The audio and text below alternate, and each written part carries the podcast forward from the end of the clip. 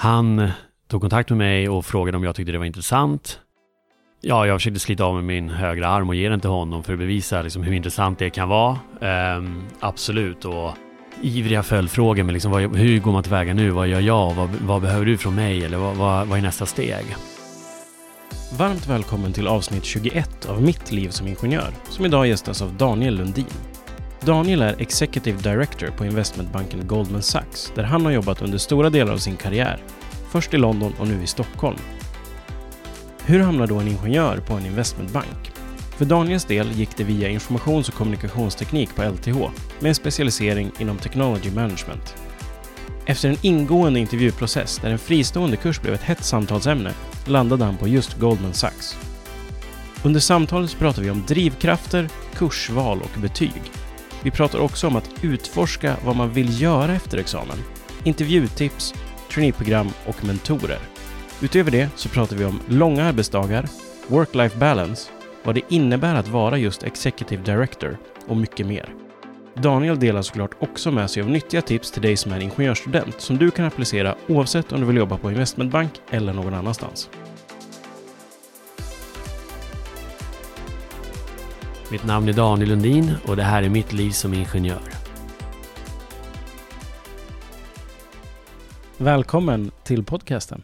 Tack! Kul att vara här ska jag passa på att säga också. Ja, kul, kul att, eh, att ha dig med. Det här blir nog ett spännande samtal tror jag, som vi har framför oss. Din roll idag, eller din titel är då Executive Director på Goldman Sachs.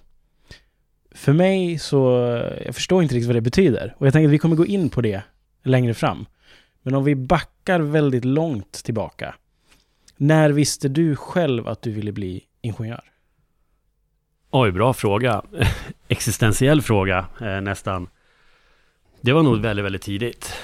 Eh, och liksom när och hur och vad, jag vet inte, man har väl ett selektivt minne och man kommer väl, ja, har väl varit självmanipulativ genom åren, men jag tror väldigt, väldigt tidigt var det självklarhet med matematik, fysik.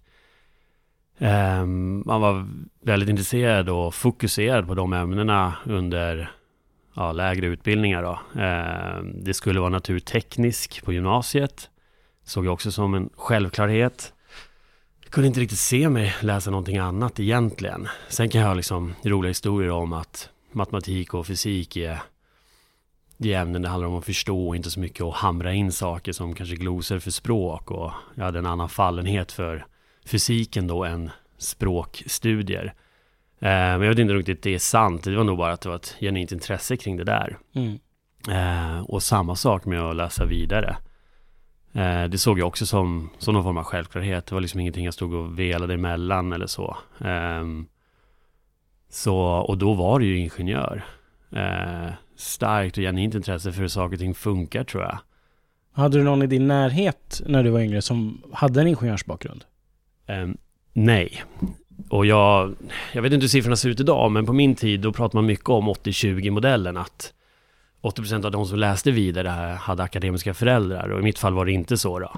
Så det fanns ingen, ingen runt omkring mig på det sättet som ja, jag såg upp till eller kunde liksom spegla och känna att jaha, okej, okay, det är sånt man ska läsa, utan det var nog bara ganska självklart att eh, man måste ju läsa vidare på något sätt och jag såg fram emot universitetsstudierna och tyckte det var väldigt romantiska och härliga bilder från amerikanska serier som man kanske kollade på när de vandrade med höstlöven mm. eh, till bibliotek och satt där och gnuggade geniknölarna under liksom gröna fina lampor och, och jag såg nog bara det som ett, eh, det, det, är ett måste, den vägen måste man nog nästan ta. Mm. Eh, givetvis kopplat till någon form av ambition också då, eh, att högre studier och studier på högre instans var var ett måste, måste för att ta sig an, ta sig an det här livet då.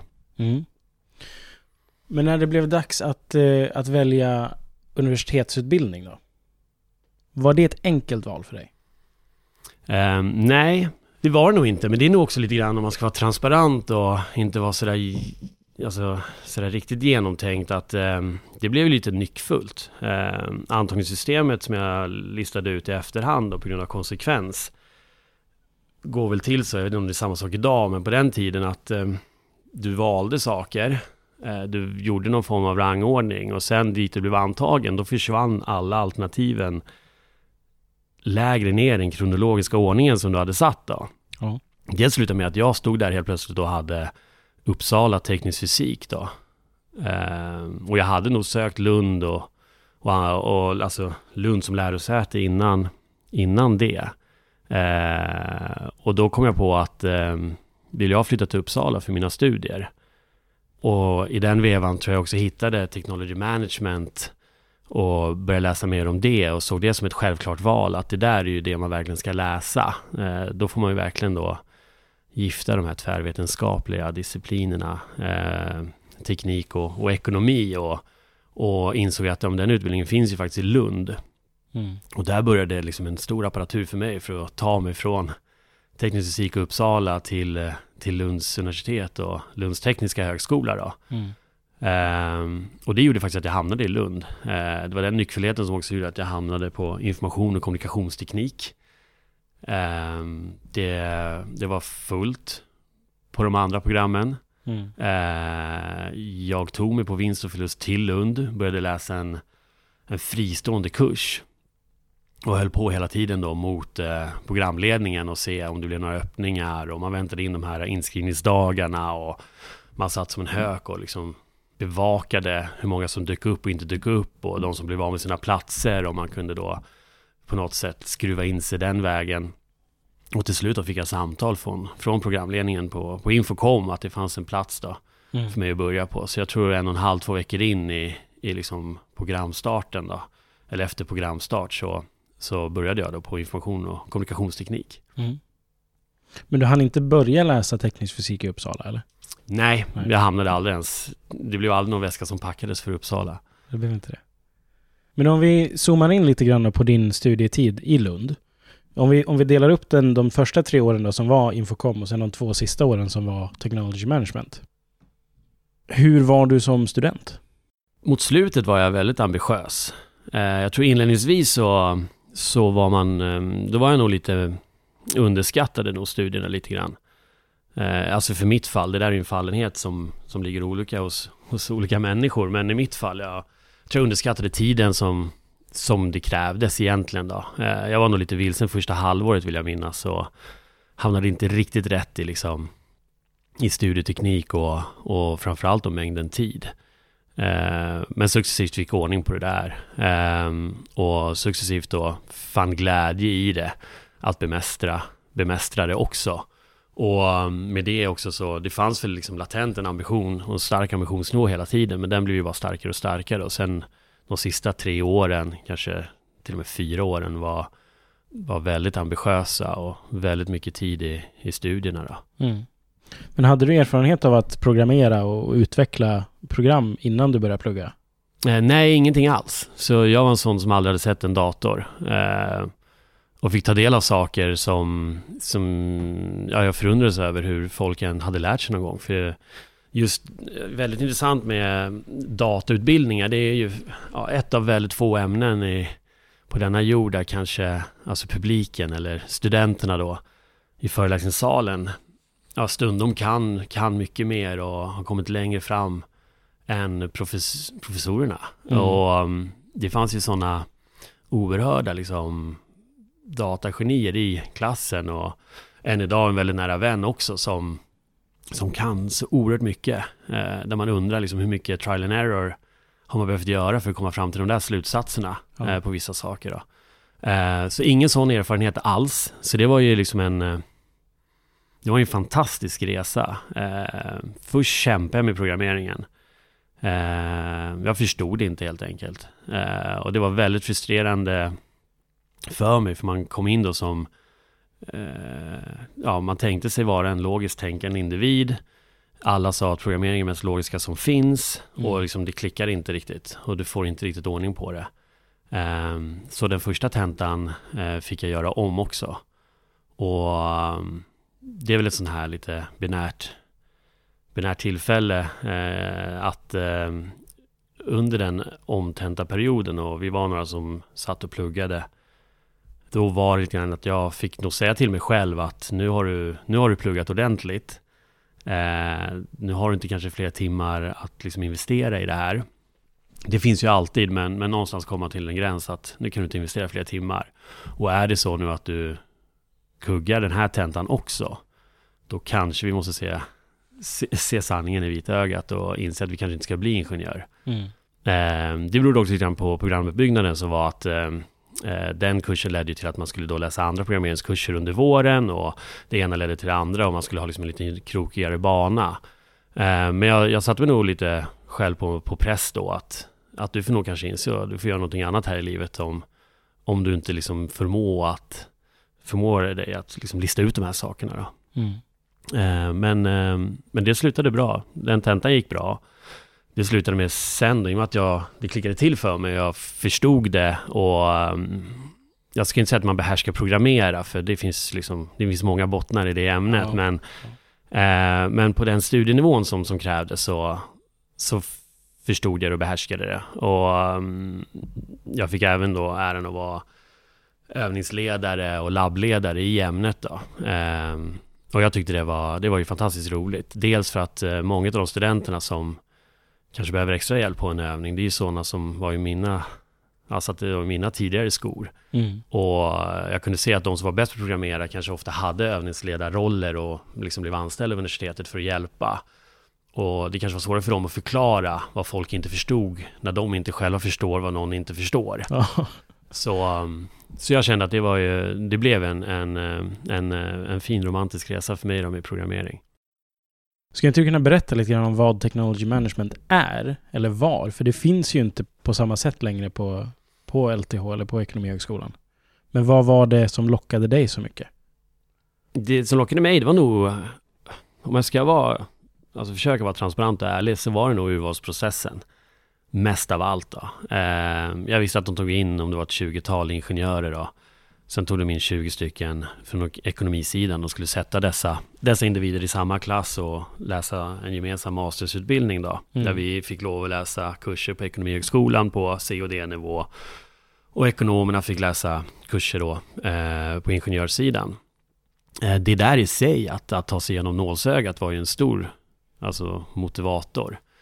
Eh, alltså om jag ska vara helt ärlig, jag tror det handlar mycket om det, att man såg någonting som var svårt att uppnå. Sen skulle man då givetvis på något sätt ta sig an det där, eh, vara liksom en given kärlek till liksom ekonomikurser. Jag vet inte, kanske. Eh, det handlar nog bara om en ambitionsnivå.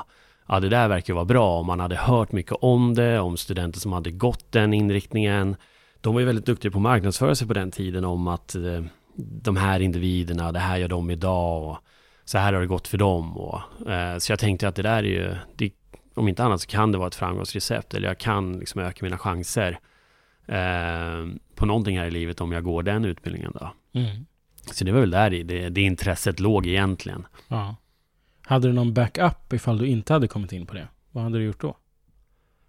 Det vet jag inte. Svaret är nej.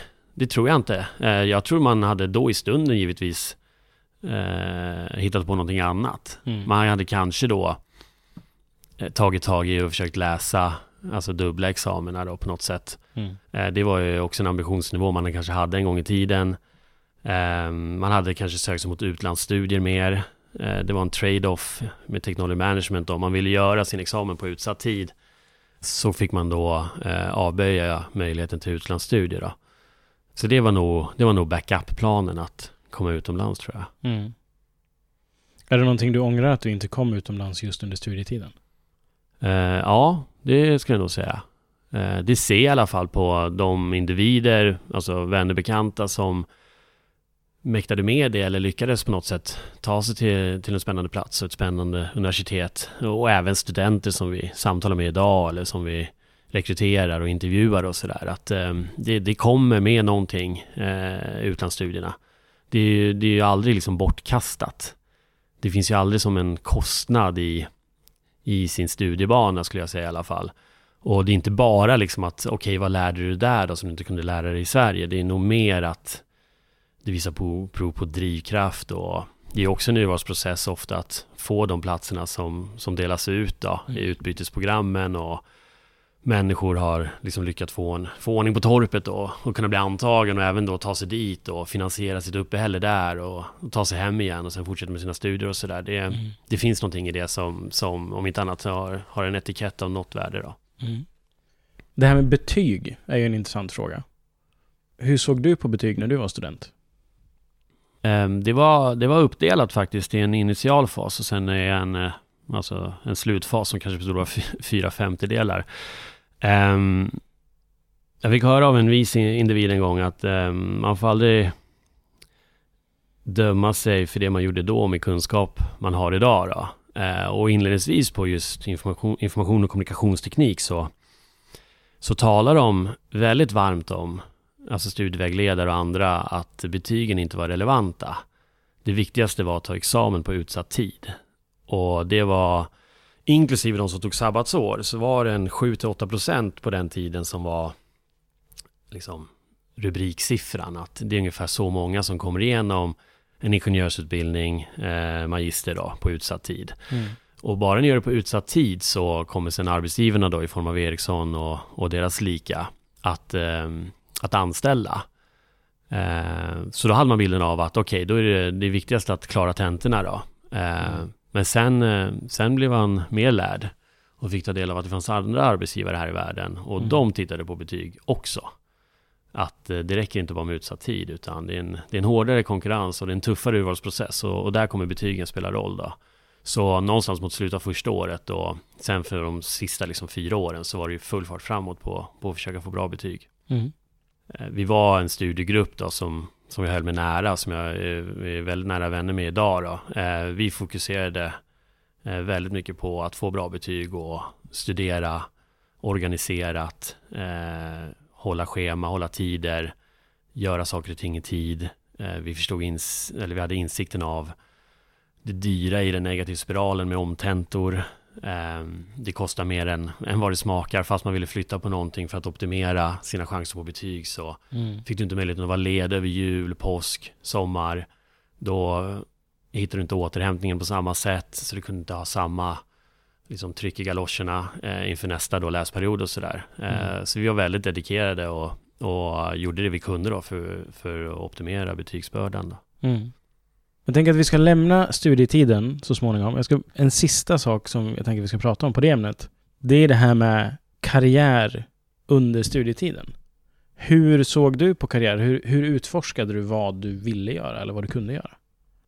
Jag tror man, eh, man drevs av en ursinneslös ambitionsnivå. Eh, och utforskningen var jag vet inte, idag kan jag titta på den som bristfällig. Då tyckte jag att man var ambitiös när man både jobbade med arbetsmarknadsdagar och försökte träffa många olika typer av arbetsgivare. Man försökte läsa på och man försökte vara bevandrad i vad som fanns där ute och vad man kunde göra och inte göra då.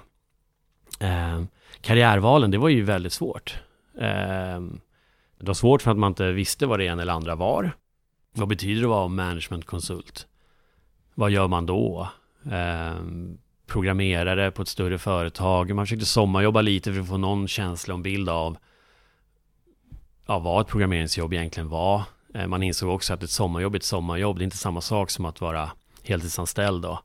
Så, ehm, så man var nog ganska vilsen om man ska vara, om man ska vara ärlig. Jag vet att eh, det finns eh, individer som var helt kristallklara med vad eller hur eller på vilket sätt och, och har det typen av kall då. Jag vet inte riktigt om, alltså jag ser upp till dem och, och beundrar det. Eh, för mig stämde inte det. Eh, jag förstod inte riktigt hur man kunde ha ett kall till någonting som man inte riktigt visste vad det var. Då. När fick du klarhet i vad du faktiskt ville göra? Det fick jag nog aldrig riktigt om jag ska vara ärlig. Det var nog mer igen då kopplat till liksom en ambitionsnivå. Och man navigerade mot de arbetsgivarna som hade flest ansökningar men tog in så få som möjligt. Och den ration, ju större kvoten var, desto roligare kanske man har på det jobbet då. Mm. Um, söker man jobb för att man ska ha så roligt som möjligt? Nej, men det, det kändes som att det limmade med ens ambitionsnivå. Att liksom, de måste ju vara, där har marknaden prisat det som de bästa arbetsgivarna eller den bästa karriären om man kommer in där. Om vi går in lite grann på din karriär, hur den har sett ut. Och när man går över från studietiden till en karriär då, eller till ett jobb, då brukar man ju kanske gå via ett exjobb. Ja, men exakt. Eh, och så tänkte man. Eh, alltså det var väldigt strategiskt för oss att göra ett examensarbete på ett företag där man eventuellt då kan finna anställning sen. Det kändes som en, en given arbetsintervju då att, att vara där på plats och, och, och arbeta för, för den organisationen då på något sätt. Eh, så, så migrationen från studentlivet till arbetslivet började lite grann redan när man började söka examensarbeten då och försöka lista ut var kunde man vara någonstans, vad kunde man göra och på vilket sätt. Eh, för mig var det också eh, en strategi att, att eh, ta sig upp då till, till Stockholm då från Lund för att vara på plats för att minska tid och slitage och resande när det kom till arbetsintervjuer då, för att under hela våren sen i mitt fall då så skulle man ju då springa på intervjuer, alltså otaliga och försöka då finna ett jobb. Mm. Um, så så det, det slutade med att vi fick uh, möjligheten att skriva då på, på ett företag i Stockholm. Och um, min uh, examensarbetespartner uh, hade redan fast anställning sedan tidigare då, efter ett sommarpraktikprogram från sommaren tidigare. Så att så det var mest jag som kunde springa upp på intervjuer då. Mm. men det var rätt effektivt att, att just vara på plats i Stockholm och, och göra det. Um, men den våren ledde ju till en, en, ett flertal intervjuer och, och, det här kanske man inte ska vara helt transparent med, men uh, jag tror många gjorde så att man, man hade kanske någon form av lista, kronologisk ordning på arbetsgivare som var intressanta. Och eh, när man hade rangordnat dem 1 till 10 eller någonting så, så vände man på den listan och började intervjua i den ordningen då, så att man var eh, som mest vältränad och bekväm i intervjuer för den arbetsgivaren som man ville ha ja, mest av allt har jobb hos då. Mm. Och så var det för mig också. Eh, det ledde till att jag fick ett jobb eh, hos en managementkonsult. Eh, men fortsatte då att intervjua och söka jobb och se vad de andra då, arbetsgivarna eventuellt kunde, vad det kunde leda till. Och det slutade med att jag fick ett plats på ett traineeprogram då som skulle börja efter sommaren. Och jag valde att ja, ta det då, för jag tyckte det kändes som en jättebra start, eh, komma in på ett större bolag då. Eh, de här traineeprogrammen på den tiden, kanske fortfarande idag, de var väldigt heta då. Mm. Eh, det var väl marknadsfört att man kunde få navigera och lära känna organisationen. De talade mycket om att man fick nätverk och, och så har jag förstått att många traineeprogram också verkligen har funkat. Men det är också väldigt många traineeprogram som var en marknadsföringskanal endast. Och det blir man varse om hos den här arbetsgivaren att eh, när man började och trodde att man var en utvald trainee och att det fanns någon form av osynlig liksom guldkrona runt den så, så insåg man att alla andra som hade börjat på det här företaget de senaste tio åren var också traineer. Mm -hmm. Och alla nyrekryteringar kallades för traineer egentligen. Mm. Eh, det var ingen stor besvikelse i sig, det var bara intressant att man eh, kunde liksom inse att som student så, så marknadsföringen hade, hade, hade fått en att förstå ett budskap då som, som kanske var annorlunda. Då. Mm. Och därefter så hamnade du ju på samma företag som du jobbar på fortfarande idag. Just det. Hur gick den övergången till? Den var nyckfull, är nog det summerande ordet då. Ehm, det var, det var en, eh, en eh, kollega då i mitt traineeprogram vars hade en familjemedlem som, som jobbade på Goldman Sachs Asset Management i London då. Och hon visste att det nordiska teamet sökte en svensktalande individ. Och han tog kontakt med mig och frågade om jag tyckte det var intressant. Ja, jag försökte slita av med min högra arm och ge den till honom för att bevisa liksom, hur intressant det kan vara. Um, absolut. Och ivriga följdfrågor med liksom, vad, hur går man tillväga nu? Vad gör jag? Vad, vad behöver du från mig? Eller vad, vad, vad är nästa steg? Och mm. nästa steg var att um, uh, ett CV gick gick över och eh, jag fick lov att träffa mitt team då, det nordiska teamet, eh, på intervju här i Stockholm. Eh, och sen, ja, en intervju ledde till en annan, till en tredje och 20-talet intervjuer senare då, så, så valde de att, eh, att erbjuda mig jobb då. Vad var det som lockade så mycket med Goldman Sachs då? Eller var det liksom, var det företaget eller var det tjänsten du skulle få i så fall? Det var företaget, alltså absolut företaget eh, då. Eh, idag, idag vet jag bättre, idag inser jag vilken tur jag haft och givit tjänsten och, och den avdelningen jag jobbar på och vad vi gör och, och liksom branschen jag är i då. Eh, för Goldman Sachs är ett stort företag och vi gör väldigt många olika saker. Eh, då var det företaget till den, till den grad att, ehm, eh, jag visste att det var Goldman Sachs Asset Management. Ehm, det var strax innan första intervjun som, som jag fick reda på vad Asset Management var. Eh, och det var när någon sa till mig att det är kapitalförvaltning. Då Mm. trillade en polett ner. Då kunde jag, ah okej, Eh, jag, jag, jag förstår. Jag förstår mer nu. Ja. För asset management kan vara mycket saker då, eh, tänkte jag. Och så mycket liksom som går i den engelska terminologin, att man, man vet inte riktigt exakt vad innebär det och vad kan det vara? Och fortfarande idag är det ju väldigt, väldigt brett ämne då. Mm. Kapitalförvaltning lika så, men det var någonting som klickade i, så ja ah, okej, jag förstår. Och ironiskt nog, eh, hjälpsamt på intervjuer eh, under eh, studietiden på LTH och när man är på ett universitet så, där, så, så har man möjlighet att läsa många kurser. Eh, och jag, jag och en bekant, eh, eller nära vän idag, vi läste en, en kurs i portföljteori. Eh, vet inte varför, den var, den var ganska svår. Eh, den tog rätt mycket tid, mer tid än vad vi hade hoppats på. Men, men vi var intresserade och ville läsa den där ändå. För att få ut min examen så behövdes den inte då. Jag kunde inte använda den till min examen via då information och kommunikationsteknik. För att eh, den typen av kurser ingår inte som inte i programmet datavetenskap då på LTH. Så att den, Mm. den hamnade bara på sidan. Men den, den var rolig att prata om då när, när det var dags för intervjuerna. Och jag hade nog lite nytta av den. Kanske inte för att jag de facto vet vad jag pratar om. Mer för att det fanns ju ett bevis på intresse för, för, för förvaltning. Mm. Men hur har din resa på Goldman Sachs sett ut då? Den har varit eh, lärorik tror jag mest. Eh, jag har haft äran och hade turen nog att komma in i ett team eh, och den personen som anställde mig då, sommaren 2010, är fortfarande min chef idag. Och det är även så att eh, eh, vårt nordiska team rapporterar till, till en eh, global chef, en, en individ som är ansvarig för verksamheten utanför USA och utanför Japan. Mm. Och det är samma individ idag också. Och tillsammans med de två då har jag fått äran att, att växa i, i både teamet som jag, som jag är i och i, i de arbetsuppgifterna jag har och, och även liksom ut i den regionen då som, som vi jobbar mot, vilket är den nordiska då. Eh, tillsammans med, med ja, utöver Island då, så blir det även stundtals Baltikum. Mm. Men du började ju i London då. Ja, det stämmer. Och nu är du i Stockholm. Ja. Hur hamnade du i Stockholm efter att ha varit i London? Eh, det, det var väldigt mycket av, av, av eh, eh, affärsutvecklings och logiska skäl. Då. Eh, sen eh, starten då 2010 så har vi haft en ambition att få öppna kontor för kapitalförvaltningen i Stockholm och få en lokal närvaro. Då. Det, det var ett, eh, alltså det är ett långsiktigt projekt och eh, en stor ambition också. Och det fick vi äran att göra 2014.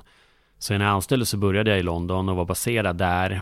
Efter ett par år så började jag resa väldigt mycket mot Norden då. För ja, försäljningen och, och kundservicen i, i regionen. Eh, så när vi fick kontor på plats så var det det var inte så mycket att tveka på än att eh, ja, jag blev flyttad hit då av min Mm. arbetsgivare. Men för mig var det också ganska logiskt att komma hit då.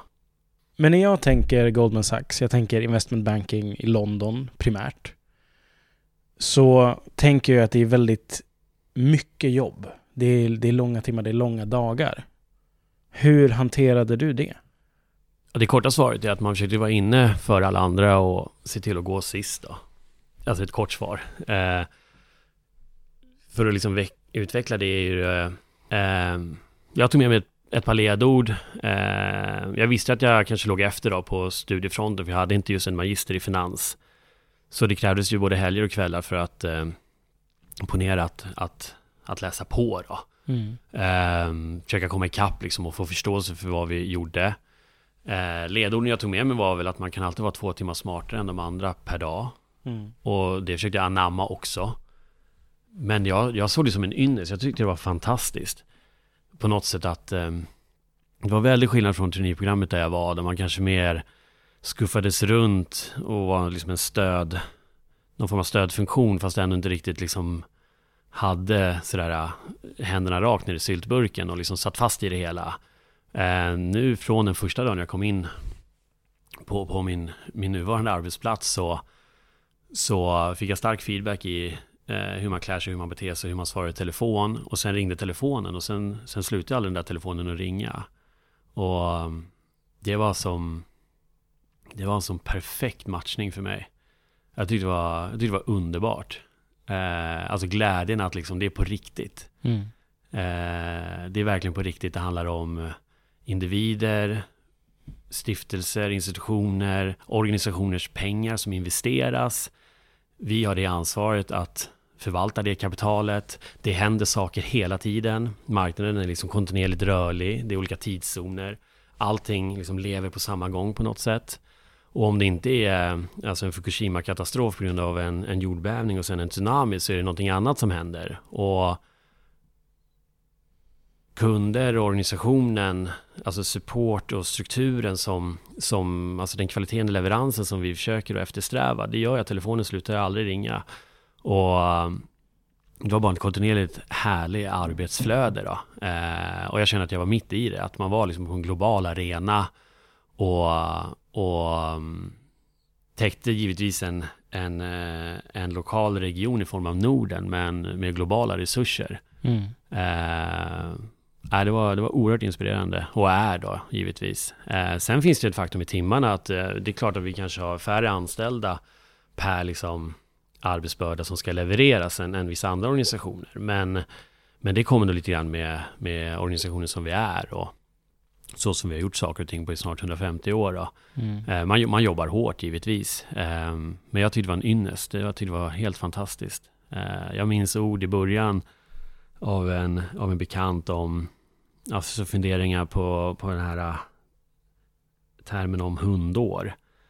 Och jag minns väl äh, min irritation för det. För jag dels förstår inte riktigt och för det andra så, så är det ju ett konstigt synsätt. För det, jag tycker inte det finns hundår. Det finns ju bara en brantare lärokurva och, och allting stavas väl e-, erfarenhet i slutändan. Och om, eh, om jag har jobbat i fyra år när andra har kanske jobbat i två år så är det ju det är en skillnad i erfarenhet då. Mm. Så för mig var det aldrig hundår. Det var ju bara en, en ynnest att få lära sig och få vara med, eh, verkligen, alltså högt ställa krav från ett team som, som behövde en och kunder då som, som givetvis också behövde liksom vår leverans. Mm. Eh, att vara i det där och, och, känna att folk var beroende, beroende av en på det sättet. Mm. Eh, det var oerhört tillfredsställande tyckte jag.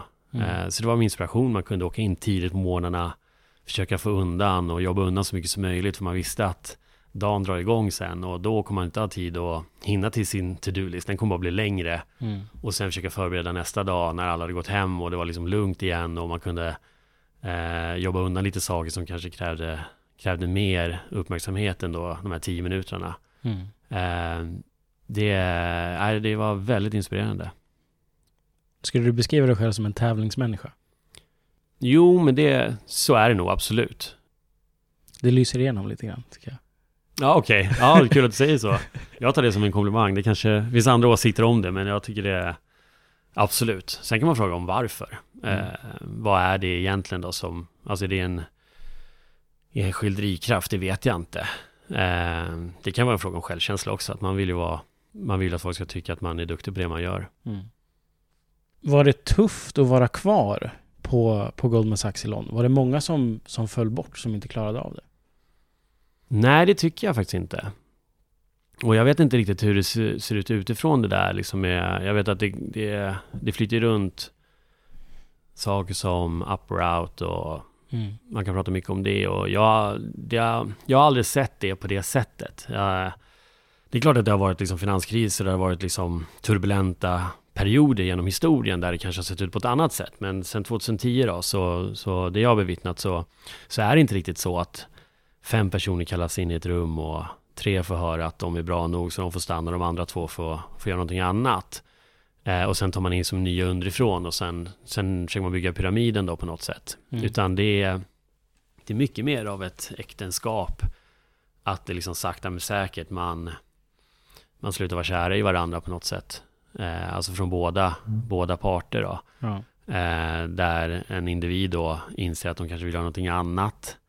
De vill prioritera annorlunda. Eh, de har andra intressen eller inser att det var, det var jättekul att, att läsa vid ett bra universitet och få bra betyg och vara duktig i skolan. Och sen var det väldigt kul att få jobb på, på den här organisationen Och, och det var kul i två, tre år, men sen nu vill jag göra någonting annat. Mm. Och det händer ju och det, det, jag säger inte, alltså det är ingenting negativt eller att många faller bort i det. Eh, det jag däremot har sett är att ehm, eh, just att det tar lite längre tid, att eh, man går olika vägar. Det är väl en, en reflektion, att jag har haft många samtal med många många vänner då, alltså kollegor som sen har varit vänner och fortfarande är att um, deras arbetsuppgifter kanske inte riktigt blir det de hade tänkt sig. Och de känner själva att de inte riktigt får göra det de tycker att de ska få göra. Um, de tycker själva att det inte blir lika så, alltså lika spännande eller uppgifterna blir inte, följer inte liksom den modellen av ansvarstagande som de hade hoppats på. Och de migrerar mer och mer mot kanske mer administrativt tunga uppgifter och kanske mindre då liksom kundorienterade eller nära kunduppgifter. Mm. Man får ja, generalisera och vara lite enkel i förklaringsmodellen. Det gör att de tappar intresset och därav ser sig om efter någonting annat. Och det finns väldigt många fina alternativ för dem utanför våra väggar. Mm. Eh, när jag står på sidan av och tittat på en sån process så ser jag att det är egentligen de som kanske inte ja, når den leveransen som, som man hade hoppats på. Och det tar, ter sig på det sättet, det är det mönstret det kanske följer mer än, än just det här eh, binära att eh, ja, nu har jag haft reviews här och nu ser det ut på det här sättet och det här kommer hända nu. Mm. Vi brukar ju köra ett inslag i den här podcasten eh, som eh, kallas då A Day in the Life. Och jag tänker att om vi skulle kunna köra två stycken i det här fallet. Dels kanske som du när du var i London, liksom när du hade börjat jobba. Hur, hur instegs, eh, hur en vanlig onsdag såg ut där. Men också det du gör idag. Hur ser en vanlig dag ut idag? Absolut. Så avspela tillbaka då, nästan tio år. Um, då var det ju så som vi kanske ja, rörde vid tidigare, att man, man kom in ganska tidigt. Um, för det kanske var 7.30 var ett möte, man skulle förklara liksom de, de tre viktigaste sakerna vi, vi och vårt team hade, hade för veckan. För mina chefer var kanske på resande fot, då, så då skulle man täcka det mötet inför det större teamet eh, för dem den dagen. Eh, så då kom man in tidigt, kanske 6.30, 7. Eh, man eh, såg till att man hade ordning på mejlkorg och försökte vara någorlunda i fas och sen förberedde man den typen av möte. Eh, I och med att man hade varit borta då någon timme så kom man tillbaka till, till sitt skrivbord och började liksom arbeta igenom mejlen då. Man började putta framför sig saker som man hade försökt få gjort.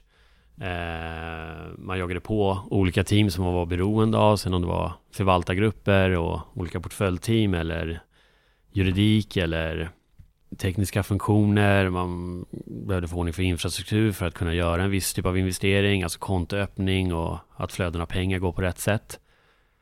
Eh, ett, ett ständigt jagande kan man säga då för att få saker och ting, alltså flytta fram positionerna på de här tre, fyra sakerna man kanske hade att lösa under dagen. Eh, sen var det vanligt att eh, från vänster så, så ringde telefonen och då hade en kund då eh, kommit till oss som eh, behövde någonting. De kanske investerade i en portfölj och ville titta noggrannare på en viss sektorexponering eller en viss tidsserie för en viss utveckling av av portföljen eller vilken typ av analytisk fråga som helst då. Eh, och mm, i och med att jobbet gick, gick, ut på att man satt vid sitt skrivbord i London, eh, ens kollega var ute och far i Norden, så all frågeställning som kom från de kunder i hela Norden landade alltid på en skrivbord. Och sen var det min uppgift att ta den frågeställningen, vända mig om till organisationen och försöka orientera och identifiera vem kan svara på den här frågan åt oss på bästa möjliga sätt. Mm. Och ibland var det kanske ja, förvaltaren i Japan som, som hade svar på den här frågan. Eller så var det förvaltaren för småbolag i USA. Eller så kanske det hade att göra med Indien då. Och så börjar man navigera och, och försöka hitta rätt organisationer för att få svar på sin fråga. Och ju längre tiden gick, desto bättre relationer och nätverk fick man ju för att kunna exekvera snabbare. Mm. Men det, det hände ofta alltid då, att det, det, ringde in från vänster och så fick man en fråga som man egentligen inte hade funderat på eller hade svar på. Eh, inte tänkt på förr då. Och så börjar utmaningen med att och, och bena ut det och försöka, försöka eh, göra en återkoppling så snabbt som möjligt då till kunden. För de kanske stod i ett investeringsbeslut eller allokera mer till den här fonden eller diversifiera åt något annat håll och då behövde de kolla på den analysen då för att kunna ta det beslutet.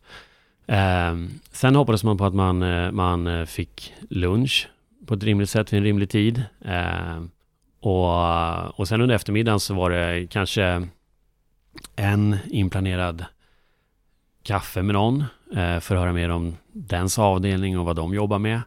Eh, någonting som prioriteras då. Eh, oavsett hur mycket man hade att göra så var man ändå tvungen då på något sätt att få in dessa relationsbyggande, nätverksbyggande mötena.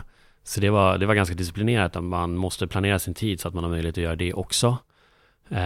och sen började det komma in eftermiddagen och då kunde man snegla mot den där to-do-listan man hade då från från tidigare i veckan eller mm. från, från igår då som man inte ens hade tittat på under dagen egentligen då. Och så börja jobba med den då. Eh, I mån av tid kanske fila på de längre projekten, försöka flytta dem framåt. Det kan vara något infrastrukturprojekt för teamet, kanske hur man rapporterar siffror för den veckan eller det kunde vara någonting annat man kunde optimera eller bygga om eller hitta synergi med något annat team som gör kanske samma sak och vi gör det manuellt. Kan vi beställa någonting utav IT så att vi får bort det här från vårt bord och sparar tid den vägen. Ehm, det var mer liksom från sen eftermiddag kvällsuppgifter då. Och sen eh, kanske en av mina kollegor då, eller, eller chef hade landat i, i någon stad någonstans och behövde en snabb uppdatering på vägen till hotellet och då kanske klockan var tio och, och då tog man det samtalet och gav de sista siffrorna på någonting, eh, de sista förberedelserna inför, inför nästa dags möte då. Mm. Var det mycket helger också? Eh, ja, eh, för mig var det det, i, framförallt eh, första året. Jag tyckte det var alltså valfritt för mig, men jag kände att jag ville alltid vara i fas på måndagar och, och det blev, alltså i början så så byggde man en söndagsslask som jag kallar det. Att saker man inte hann med i veckan la man på den där högen som man kunde ta på söndag. Mm. Och den behövdes också i början för att eh, du hade inte tid att exekvera eller göra just det nu på tisdagen utan du var tvungen att få bort det från bordet och då hamnade man den i söndagsslasken och så fick man ta det på söndagen. Och så tyckte jag det var väldigt viktigt, både mentalt men även ur leveranssynpunkt att fått undan allt det där och att det inte låg massa grejer kvar som man inte hunnit, hunnit med då eh, inför en måndag och en måndag morgon. Då ville jag vara ganska klar med föregående vecka. Eh, och då behövde jag en söndag, eh, framförallt första året. Men sen eh, ju bättre relation man fick, alltså successivt med kunskap och erfarenhet så, så ökade man sin exekveringshastighet då. Och, och då försvann ju den söndagen efter ett tag.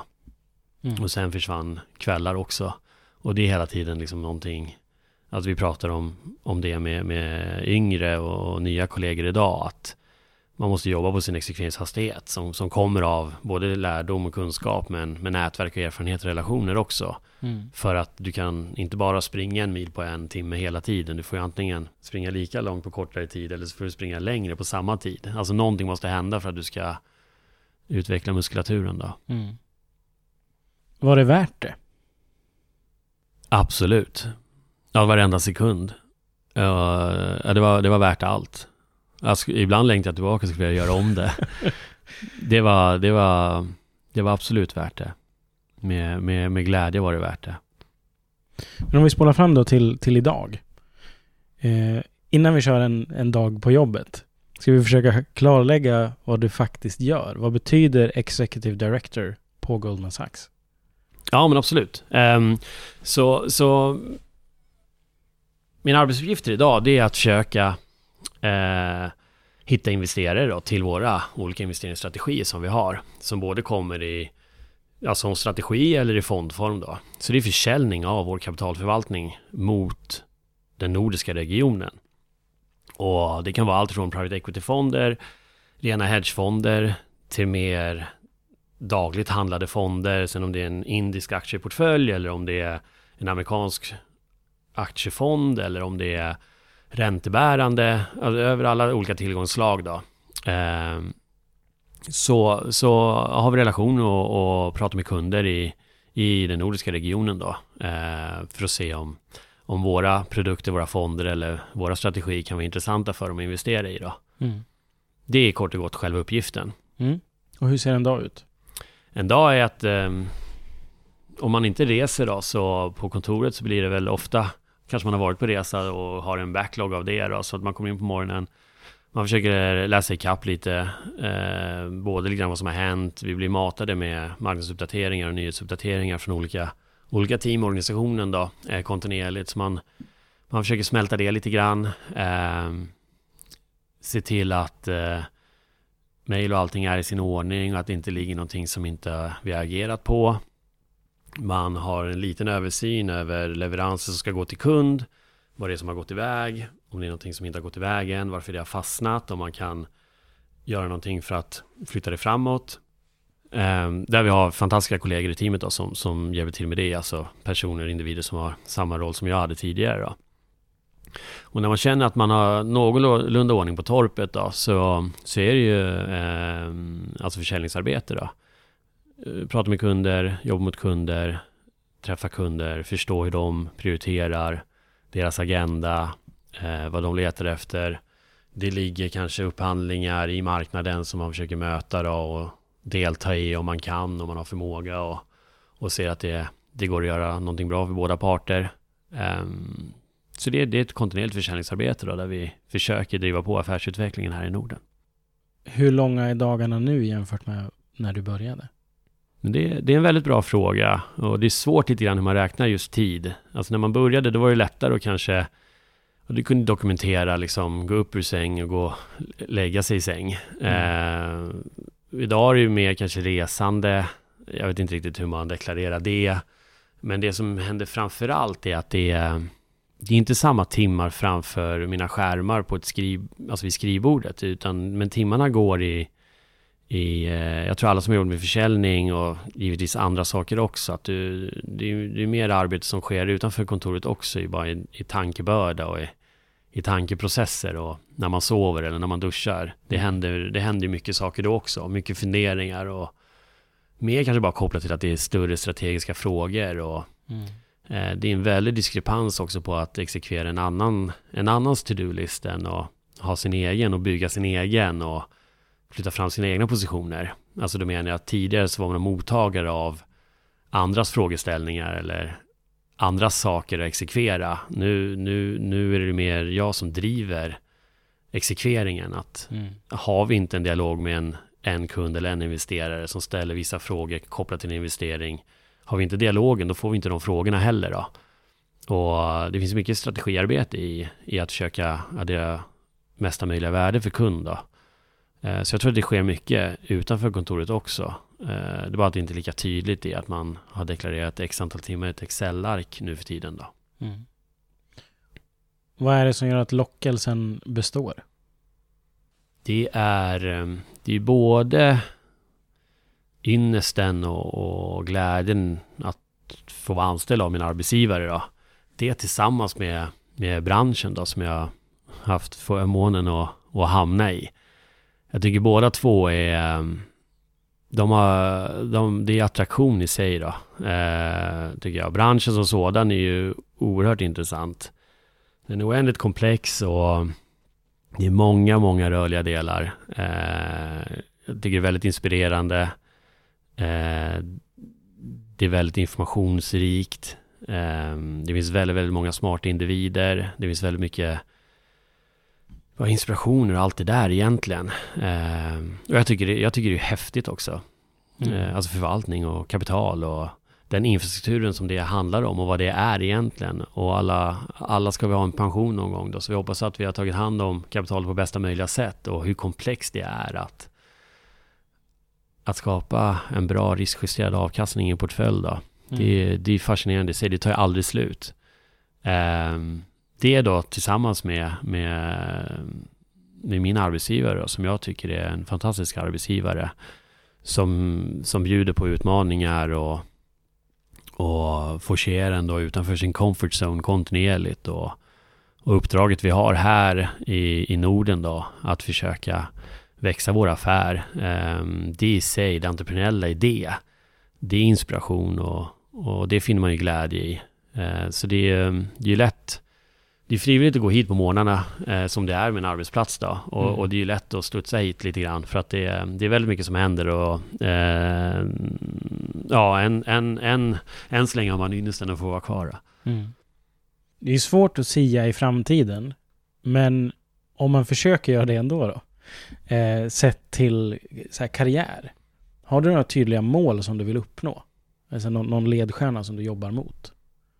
Nej, det, det har jag inte längre, ska jag säga. Ehm, och jag vet att det är klart, människor med mål här i livet, de tenderar att komma längre då, om det är någon, liksom, något egenvärde i det. Men det fanns en period när jag precis, precis började efter examen då, på det här traineeprogrammet speciellt. Då, då, då fanns det en, en period som var lite svindlande. Det var... Jag kunde se på seniora kollegor och någon kanske hade kommit in från något huvudkontor någonstans och hade varit i organisationen i 25-30 år. Och det var väldigt förbryllande hur man går från liksom där jag var 12 dagar gammal på, på bygget till, till där då. Och man försökte liksom identifiera punkter och dra streck emellan de punkterna. Och det var väldigt av en svin, alltså svindlande känsla. Och jag tror den, den svinnen kom av bara begreppet tid. Alltså svårt att förhålla sig till 30 års tidsperiod. Eh, jag tror man kom ut ur skolan, inget fel i det, det, det är så det är uppbyggt och det, det är inte där kritiken ligger i, men det det var, det var läsperioder, det var strukturerat, det var uppbyggt. Eh, man tog sig an dem, man kom igenom dem. Man visste ungefär hur den här sträckningen såg ut och man visste ungefär hur man skulle cykla det och man visste ungefär sin, sin eh, mjölksyreproduktion också. Och man hade lite känsla av att man kanske kunde komma in det här loppet på, på en bra tid och sen efter det fick man vila och sen kom det en ny sträckning och en ny etapp. Mm. Eh, det där inrutande mönstret fanns ju då inte i arbetslivet och det blev med att man bara fumlade efter sträckningen som inte fanns. Ja. Och allting det där stavas egentligen med alltså erfarenhet. Mm. Och den har ju bara en variabel och det är ju, det är ju, det är ju T då, i form av tid. Mm. Ehm, det där försvann ju lite grann hos min nuvarande arbetsgivare. Att det var så, det var så viktigt att vara i nuet. Att ingenting händer om du inte levererar där du är. Alltså håll och titta på den bollen du, du bär och liksom fokusera på den. Det är bara så du eventuellt då kan ta ytterligare ett steg. Mm. Och så har jag gjort då sen kanske första dagen och, och jag gör det fortfarande. Eh, Det finns inget viktigare eller större mål för mig än att, än att addera mer värde för våra kunder och än våra konkurrenter så vi får äran att, att vinna den affären. Mm. Och det är bara den vägen, det, det, det är det enda alternativet egentligen innan man börjar spekulera om, om andra saker och långt där borta då. Eh, Det i sig är, är stimulansen då och det är det som är liksom målbilden. Och jag tror jag under åren har lärt mig att liksom fokusera på det du gör idag. Gör ett bra jobb där du är. Eh, annars, alltså tittar man långt där borta då kanske man tappar bollen man håller i idag på något sätt. När vi sitter och pratar här nu så det blir tydligt för mig att det finns, det finns ganska tydliga drivkrafter. Eh, att det, alltså det ska vara svåra uppdrag, det ska vara sånt som, som är väldigt selektivt. Kanske det, det är svårt att komma in, det ska vara liksom det här nålsögat som man ska ta sig igenom. Men jag tycker också det, det är svårt att prata om bank och finans utan att prata om pengar. Hur stor faktor har den ekonomiska kompensationen varit för dig i din karriär? Ja, det är intressant att du nämner det där nålsögan och så. Att, eh, ja, det är intressant nu med reflektion här i realtid varför det är så. Men så, så, så är det säkert. Eh, då har ju faktorn, alltså ekonomiska, den ekonomiska faktorn har varit väldigt, alltså väldigt liten i det då. Alltså man ska ta ett steg tillbaka och titta på liksom, vad väger mest då? Ponera att vi kallar det nålsöga så, så har ju, då har ju inte den, den ekonomiska faktorn haft någonting med det att göra alls. Alltså jag tror jag hade jobbat gratis här. Alltså det ska man inte säga, alltså eventuell löneförhandling, men liksom de första åren jag hade så här i efterhand och titta på det så hade jag ju, jag hade ju gjort det gratis. Ja. Det måste ju vara ett bra betyg. Ja, förhoppningsvis. Eh, så ser jag det i alla fall. Men om vi, om vi går in lite grann på, på Goldman Sachs ur dagens studenters perspektiv då. Vilka olika roller ser du för en ingenjör hos er? Så vad, vad kan man göra som ingenjör inom finans, inom bank? Man kan göra, man kan göra allt möjligt då. det sker väldigt mycket liksom på eh, ur ett IT-perspektiv, som man tänker programmerare och matematik och, och ingenjörer ur den aspekten. Men sen även mångfalden är, är oerhört viktig för oss, vår framgång. Och då ser vi att vi, vi anställer ju mångfald också. Eh, vi har gjort det tidigare, givetvis. Sen om man, alltså om man har läst historia på Cambridge eller om man har just en finansmajor då, eh, att alla är välkomna och, och alla ska söka. Um, men vi ser mer ett större behov av ingenjörer och ser ett intresse av att anställa ingenjörer. Och vi glädjande nog då ser att siffrorna från ingenjörsskolorna i ansökningar ökar också. Så vad gör man då om man är ingenjör och, och börjar jobba hos oss? Det beror på lite grann vilket team man hamnar i och ens intresse och, och hur man vill, vill orientera sig. Så att um, det kan vara just rena programmeringsroller där man bygger allt för att optimera databaser för att få bättre information och försöka eh, ha ett informationsövertag mot marknaden. Eller att man eh, bygger system internt då, eh, för att göra saker och ting på ett bättre och mer effektivare sätt. Eh, vissa säger ibland att det är, är det en, en teknologifirma eller en, en ja, finansfirma då. Mm. Eh, jag vet inte var man kan dra sådana gränser riktigt. Jag tror det är för komplext för det. Men, eh, men behovet av ingenjörskunskaper är ju oerhört stort då. Och, och, det ökar mer och mer. Och det är det tror jag man, man vill ha. Man vill hamra fram och hamra igenom att, eh, att ingenjörer ska absolut se möjligheten att söka. Mm. Och sen om det slutar med att man jobbar som säljare för kapitalförvaltning eller vilken typ av roll man får så, så det är upp till individen själv då.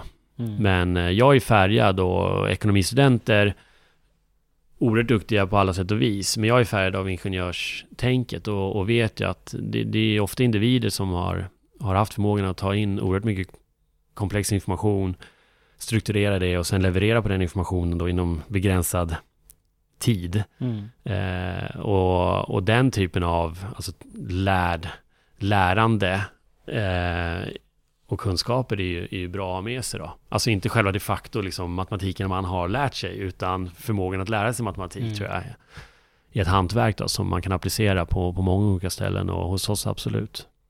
När vi pratade lite grann om din studietid så nämnde du där att du, du upplevde då att du var väldigt väl påläst över vilka karriärmöjligheter som, som fanns. Men att du i retrospekt kanske har överskattat den förmågan lite grann.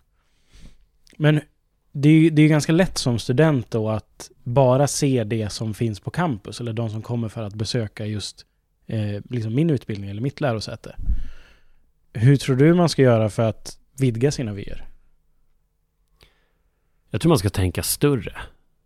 Det jag menar med det är att um, hade jag fått viska, viska i mitt egna öra då eh, så hade jag försökt viska så, tänk större. Och när du tänker stort nog försök att ta det upphöjt med två då. Alltså världen är en stor, stor häftig plats. Ur ett globalt perspektiv finns det ju fantastiskt många spännande, häftiga arbetsgivare. Och äh, försöka våga och tänka större. Alltså nedsida risk är inte, den är inte sådär hiskligt omfattande egentligen. Och äh, jag vet att det finns många kanske företag och arbetsgivare som kan göra ett bättre jobb och marknadsföra sig bättre mot studenter. Men jag tror att ähm, för jag trodde själv nämligen att man hade listat ut det mesta och man hade ett bra rutnät för hur världen såg ut och man kunde navigera där. Men man visste ju ingenting egentligen om ingenting då. Um, och det, det tror jag, det tar jag med mig då, att man, man måste kanske våga tänka större bara och titta utanför de liksom givna ramarna som finns. Uh, och det ser jag framförallt idag när man ser, alltså vänner man studerade med, vad de befinner sig, vad de gör, vilka geografiska platser de är på och sådär. Världen är en stor plats, den är ganska liten givet, alltså hur ihopkopplade vi är, men, men det finns ju väldigt mycket att göra där ute. Innan vi avslutar så skulle jag vilja prata om ett koncept som heter work-life balance. Okej. Okay. Är det någonting du har hört talas om? Ja, absolut. Och det... Många tänker nog att det handlar om eh, liksom hur många timmar man jobbar eller sådär, hur, hur flexibel arbetstid man har. Men det är ju ett begrepp som tolkas för var och en. Så min fråga till dig är, vad betyder work-life balance för dig? Hur ser du på det? Ja, det är en bra fråga och som du säger, det är, det är ju relativt. Och därmed också subjektivt och väldigt individuellt då. Jag ser det som... Alltså för, det är ju förmågan att kunna vara långsiktig och leverera på hög nivå över längre tid. Och um, jag tror inte det är så jättemånga arbetsgivare som anställer sprintlöpare, utan alla är nog ute efter att investera i sina anställda som maratonlöpare. Då. Och alltså förmågan att hitta balansen som gör att jag då som individ eller du som individ då kan vara högpresterande över lång tid. Det, det är väl så jag summerar work-life balance då. Sen i mitt fall så är det väldigt, väldigt nära min tidigare då eh, elitidrottarperiod. Att det handlar mycket om att äta rätt, vila rätt och ta hand om sin kropp då för att inte då ha ett försämrat immunförsvar som gör att man får onödiga förkylningar höger och vänster.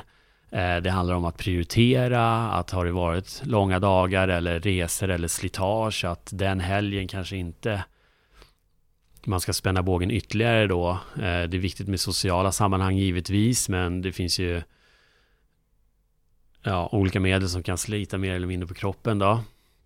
Eh, vi kan kalla det öl. Eh, nej, men jag tror att det finns mycket att begrunda i just den saken då. Samtidigt som det är vila och återhämtning är ju är fantastiskt viktigt. Sova bra, tränar du, har bra kondition exempelvis, så tenderar du kanske sova djupare och bättre. Det är en viktig cellproduktion under nätterna som man måste ta tillvara på. Mm. Eh, inte andra liknelser, men eh, ja, det finns ju olika... Det är väl en dispyt kring det, men ponera att en av världens bästa fotbollsspelare går och vinner både ligan, sen Champions League med sitt klubblag och därefter tar sitt landslag och vinner EM. Och efter den EM-finalen, så dagen efter det, så är ju faktiskt inte den personen i gymmet. Nej. Utan ligger säkert på någon sandstrand då i form av semester. Och det betyder inte att inte individen har ambition att komma tillbaka och vinna än mer nästa säsong. Eller sätta nya rekord i, i sin karriär. Utan det är, det är bara vikten av vila.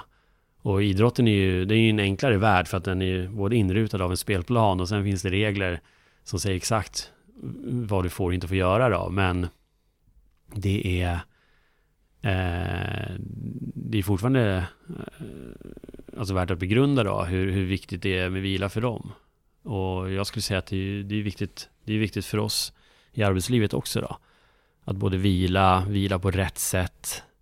Eh, så det, det är nog work-life balance för mig, att kunna vara långsiktig och högpresterande över tid. Mm. Jag tänker att vi går på de här avslutande frågorna.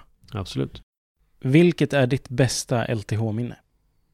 Ja, du är bra på att ställa de, de svåra frågorna. eh, det är jättesvårt, men man, man ska väl inte vara en politiker heller och säga att ja, allting var bra, men jag tror då, alltså för, för dramat och det vi har pratat om så, så måste jag väl kanske säga eh, att antagningsbeskedet för Technology Management var ju en binär händelse. Eh, det var viktigt. Eh, det var det var givetvis kul, men ofta sådana där situationer för mig är också, också mycket av en lättnad och inte bara liksom ett, en glädje.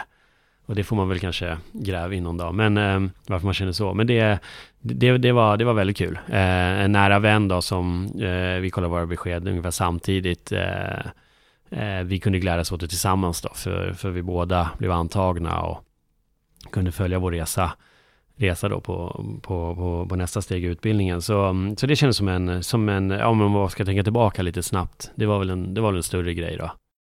Om pengar inte vore en faktor, vad skulle du ägna dina dagar åt då? Om de inte är en faktor, då alltså, med, du har ingen nedsida risk, då skulle man väl kanske sitta och försöka investera dem. ja. Om du skulle få byta jobb med någon för en dag, vem ska det vara och varför? Ja, det där är, det är en väldigt bra fråga. Man känner sig som en tråkig individ om man inte riktigt vet, men um, ibland undrar man ju om man har det, de som får resa runt och spela väldigt fina golfbanor i form av golfproffs då. Mm. Sen vet jag att det finns ett baksida på det myntet också, men, men det skulle ju vara en intressant tillvaro. Ibland funderar jag också på, inte för att jag känner det som en ambition i karriären, men jag funderar mycket på mina, alltså våra kunder då. Och hur skulle det vara att byta med jobb med dem för en dag? Men det, ja. det är mer en affärsstrategisk tanke kanske. Ja. Har du några tydliga förebilder? Ja, men det tror jag nog. Um, jag har ett halvt dussin nära vänner som, som jag nog kallar mentorer och absolut att jag ser upp till dem också. Så är det absolut. Um,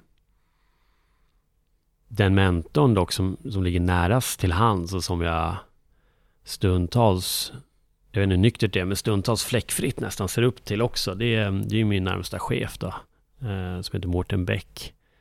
Det är en tydlig mentor för mig då. Och sen har jag haft tur eh, då med att eh, vår chef, som jag pratade om innan lite grann, som vi rapporterar till, det är en, det är en förträfflig individ på alla sätt och vis då. Sådär intelligent utöver det vanliga, socialt kompetent som jag, jag aldrig beskådat något liknande. Eh, och oerhört då affärstekniskt kunnig, en affärsutvecklande, tänkande figur då. Mm. Och, eh, och en fantastisk människa också. Det är, det är en tydlig mentor och framförallt förebild tror jag. Ser du ditt jobb som jobb eller som en livsstil? Livsstil. Alltså utan tankepaus. Och det där det var någonting man kanske kunde tänka mer över tidigare när man hittar formuleringen sådär, jobbar du för att leva eller lever du för att jobba? Och jag tror man ska ha tur nog, eller har man haft tur nog ska man vara glad för det, att man kan hitta någonting där man kan leva för att jobba då. Vilka är dina tre bästa tips till dagens ingenjörsstudenter? Ja, men vidga vyerna då. Eh, de må, om ni tror att de, ni har vidgat dem så ta det upp till två. Det är väl en sak. Fundera på den globala konkurrensen då. Även om man endast vill vara arbetsverksam och söka jobb i Sverige så konkurrensen är tuff och det är nog de som jobbar hårdast som går längst då. Och det tredje blir väl att det är svårt att veta. Men eh, har man någon förmåga att inse vad man är intresserad av och kan man även arbeta med det så kommer man ju ha medvind med sig då. Alltså då kommer det driva motivationen några procentenheter till. Man kommer snappa upp och lära sig saker, kanske några procentenheter snabbare. Det kommer finnas en latent alltså medvind som trycker en framåt och gör saker och ting lite, lite lättare. Om man hittar intresse i det man gör. Stort tack för att du har lyssnat. Vad tyckte du? I beskrivningen så finns det en länk till vår hemsida där du kan lämna feedback och önska framtida gäster. Vi finns också på LinkedIn, vi finns på Facebook och vi finns på Instagram där man kan följa oss och få uppdateringar. Om du gillar det vi gör så tipsa gärna en vän om podcasten så att vi når fler. Nästa vecka så är det dags för ytterligare ett avsnitt från Silicon Valley.